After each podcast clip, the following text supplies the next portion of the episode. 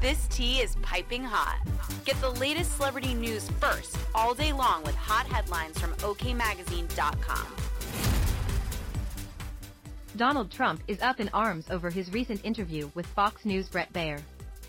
The ex-POTUS aired out his feelings toward the anchor on Monday, June 26, while speaking with Newsmax's Eric Bolling, who asked Trump if he would be participating in the GOP primary debate hosted by Baier's network.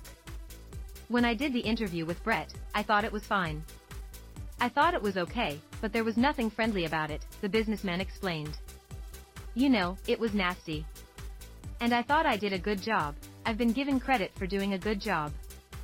Trump labeled Fox News as a hostile network, noting everything about the interview was really unfriendly.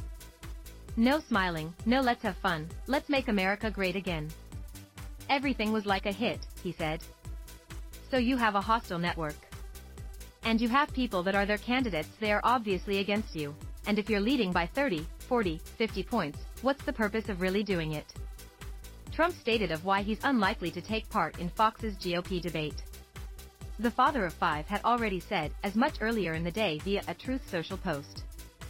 So Fox News, which is down 37% in the ratings, doesn't cover my getting the Man of the Decade award, because of my great trade policies, in Michigan, or my keynote speech for faith and freedom in DC, and then wants me to show up and get them ratings for their presidential debate, where I'm leading the field by 40 points, he informed his supporters.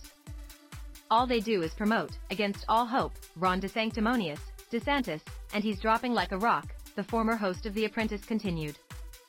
Sorry Fox News, life doesn't work that way.